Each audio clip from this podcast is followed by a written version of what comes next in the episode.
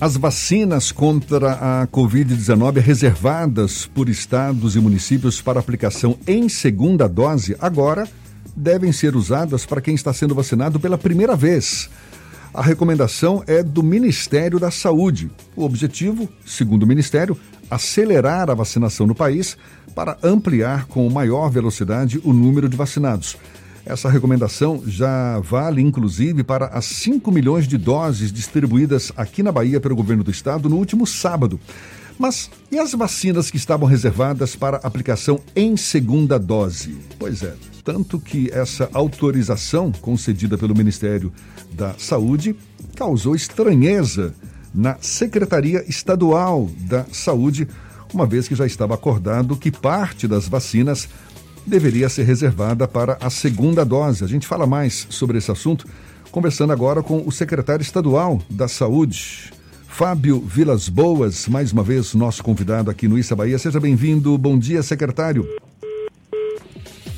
Ah, a gente perdeu o contato, então vamos retomar o contato com o secretário Fábio Vilas Boas, que está se recuperando, inclusive, de infecção pelo novo coronavírus para explicar melhor para a gente como é que está sendo feita essa conta, não é? Porque mesmo com a autorização do Ministério da Saúde para a utilização de todas as vacinas disponíveis em primeira dose, tem que haver um estoque reservado para aplicação da segunda dose para quem já recebeu a primeira, não é não? É o que se deduz, é o que se espera num momento como esse.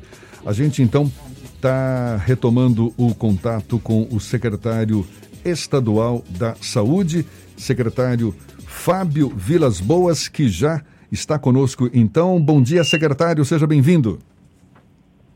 Muito bom dia, satisfação poder estar falando com vocês mais uma vez. Prazer todo nosso. Explica para gente como é que está essa, a partir dessa orientação dada pelo Ministério da Saúde de que todas as vacinas disponíveis devem ser aplicadas em primeira dose. Mas quem já recebeu a primeira dose corre o risco de ficar sem a segunda? Como é que está sendo feita essa conta, secretário?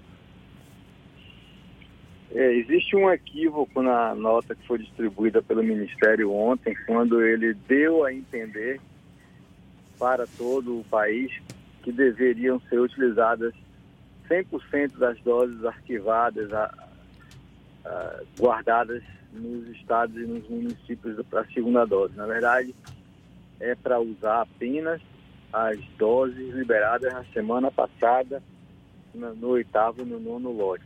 As demais doses que estão arquivadas dever, deverão ser mantidas guardadas para a segunda dose. Até porque isso já tinha sido acordado desde o início da distribuição dessas vacinas, não é? Ou seja, quem recebeu a primeira dose aqui no estado tem a segunda dose garantida, é isso? Exato, nós estamos fazendo, correndo aí quanto tempo e ligando para os secretários municipais para não saírem aplicando as doses que eles porventura tenham recebido para a segunda dose e não aplicado ainda. Secretário, na última vez que o senhor conversou conosco, o senhor fez uma estimativa de 16 meses para que a maioria, a grande maioria da população baiana seja imunizada. O senhor mantém essa expectativa, ou seja, os quatro primeiros meses para grupos prioritários e 12 meses depois para o restante da população. Já com base nessas primeiras experiências, com, é, enfim, tendo como referência esse fluxo de, de, de entrega de vacinas, o senhor mantém essa expectativa?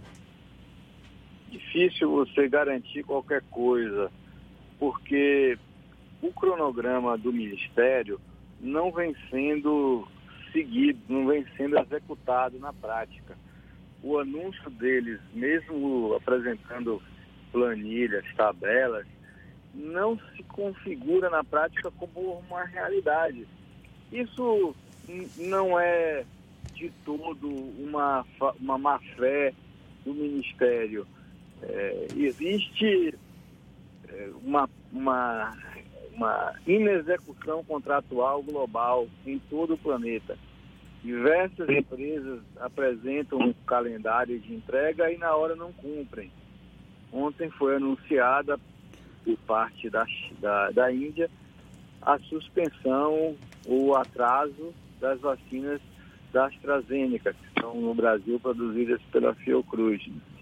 Então, nós, nós ficamos, como não somos produtores, nós ficamos 100% dependentes desse fluxo internacional.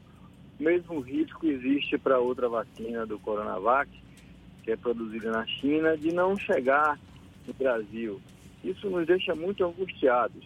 Nós só teremos uma tranquilidade quando essas vacinas estiverem sendo produzidas em solo brasileiro, tanto para o Butantan, quanto para a Fiocruz e quanto para a Sputnik. Secretário, o senhor publicou ontem à noite ainda que a Bahia começou a registrar queda no índice de pessoas aguardando por leitos. É, isso é resultado já das medidas restritivas? A gente pode afirmar que as medidas adotadas pelas prefeituras e pelo governo do estado já começam a surtir algum tipo de efeito no controle da disseminação do vírus? Eu não tenho dúvidas já há algum tempo, já pelo menos 10 dias, nós temos a evidência de que a taxa de crescimento ela estagnou. Nós vínhamos antes contar um número de novos casos por dia em torno de mil, mil e quinhentos, e isso chegou até mais de 5 mil casos novos por dia. E hoje já estamos há 15 dias num platô alto mas num platô, nós não estamos crescendo, em torno de 4.500 casos. Primeiro, parou de crescer. Segundo, a taxa de exames positivos dentro do LACEN, de cada 100 exames, nós estávamos com 60 resultando positivo. Hoje isso está em torno de 40. Essa é uma segunda evidência. Terceiro, o número de casos ativos também não só parou de crescer, como caiu. Nós chegamos, nós saímos aí de, de 10 mil para 21 mil casos ativos. Agora isso vem caindo, foi para 20, 19, 18, 17.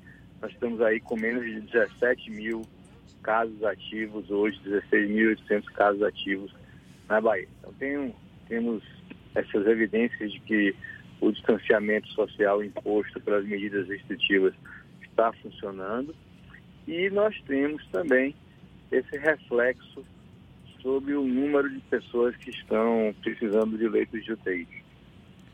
Aqui em Salvador, as medidas restritivas, tanto na capital quanto na região metropolitana, foram estendidas por mais sete dias. Então, até a próxima segunda-feira, a gente vai lidar com a, o não funcionamento de, de atividades não essenciais. Em todo o estado, nós temos a medida do toque de recolher e temos mais duas cidades, duas regiões com medidas mais duras, tanto quanto aqui em Salvador. O senhor acredita que a perspectiva é que num futuro próximo a gente pode começar a discutir um processo de reabertura lenta e gradual das atividades econômicas como um todo, ou isso ainda não é possível de prever? Não, eu acho a gente torce pelo melhor e se prepara para o pior. Eu não tenho bola de cristal, mas tudo indica que persistindo essa melhora dos números, a gente consiga aí mais à frente é, ter um, uma flexibilização maior. Não dá para dizer se antes ou depois da Semana Santa, mas eu acho que o horizonte de, de 15 dias é algo é, possível de se fazer algum tipo de previsão. Uma outra questão é a abertura de leitos. A gente ouve, infelizmente, pessoas que não têm acesso tanto à informação que o governo fechou os leitos dos hospitais de campanha e aí fez todo esse processo para amedrontar a população o governo abriu o Hospital Metropolitano já no último sábado, com leitos já ocupados. Como é que está a perspectiva de abertura e até mesmo de ocupação de novos leitos na Bahia como um todo, secretário? Nós, na semana passada, já havíamos aberto 60 novos leitos de UTI em várias regiões do estado, inclusive em Salvador. E mais e mais de 100 leitos de internação clínica. No sábado, nós inauguramos o Metropolitano, inicialmente 10 leitos de UTI no sábado de dia, no domingo abrimos mais 10, hoje vamos abrir mais 10 até completarmos 100 leitos de UTI. É a maior expansão de leitos de UTI depois de termos aberto a Arena Fonte Nova. O hospital ainda terá, tem na verdade, uma unidade de assistência respiratória, que é uma enfermaria para pacientes dependentes de oxigênio, com coordenação de médicos e fisioterapeutas 24 horas.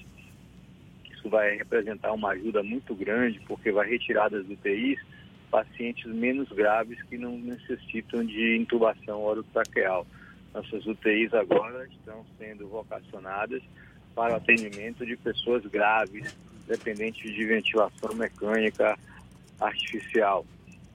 Nós temos aí mais 100 leitos para abrirmos em, em parceria com, com prefeituras e em hospitais nossos no interior do estado, o que vai configurar quase 400 novos leitos de UTI agora no mês de março e no comecinho do mês de, de abril. Então, a maior expansão em, dentro de 30 dias que a Bahia sofreu de leitos de UTI. Secretário, só para a gente encerrar, recentemente o governo da Bahia e o Fundo Soberano Russo celebraram o contrato aí para a compra de quase 10 milhões de doses da vacina Sputnik V. Existe algum novo movimento do governo da Bahia à vista nesse sentido para a compra de novas vacinas? Uh, nós estamos aguardando a chegada das vacinas compradas do Fundo Soberano Russo, mas estamos em contato, eu não vou poder dizer a você aqui de público qual é a empresa, mas nós estamos em contato com outros fabricantes para garantir um aporte adicional. Mas não pode antecipar, pelo menos dar uma pista? Não, eu não posso, porque senão, você sabe, está todo mundo disputando vacina aí no Brasil inteiro. Quando você diz com quem você está conversando, centenas de outros municípios vão atrás e vão dizer que a Bahia está tá negociando, porque que gente não pode negociar? Estrategicamente é melhor manter a confidencialidade. Tá certo. Secretário Estadual da Saúde, Fábio Vilas Boas, muito obrigado mais uma vez. Força para o senhor, a gente sabe que está se recuperando ainda da infecção do novo coronavírus. Tudo de bom, seja bem-vindo sempre aqui e até uma próxima então.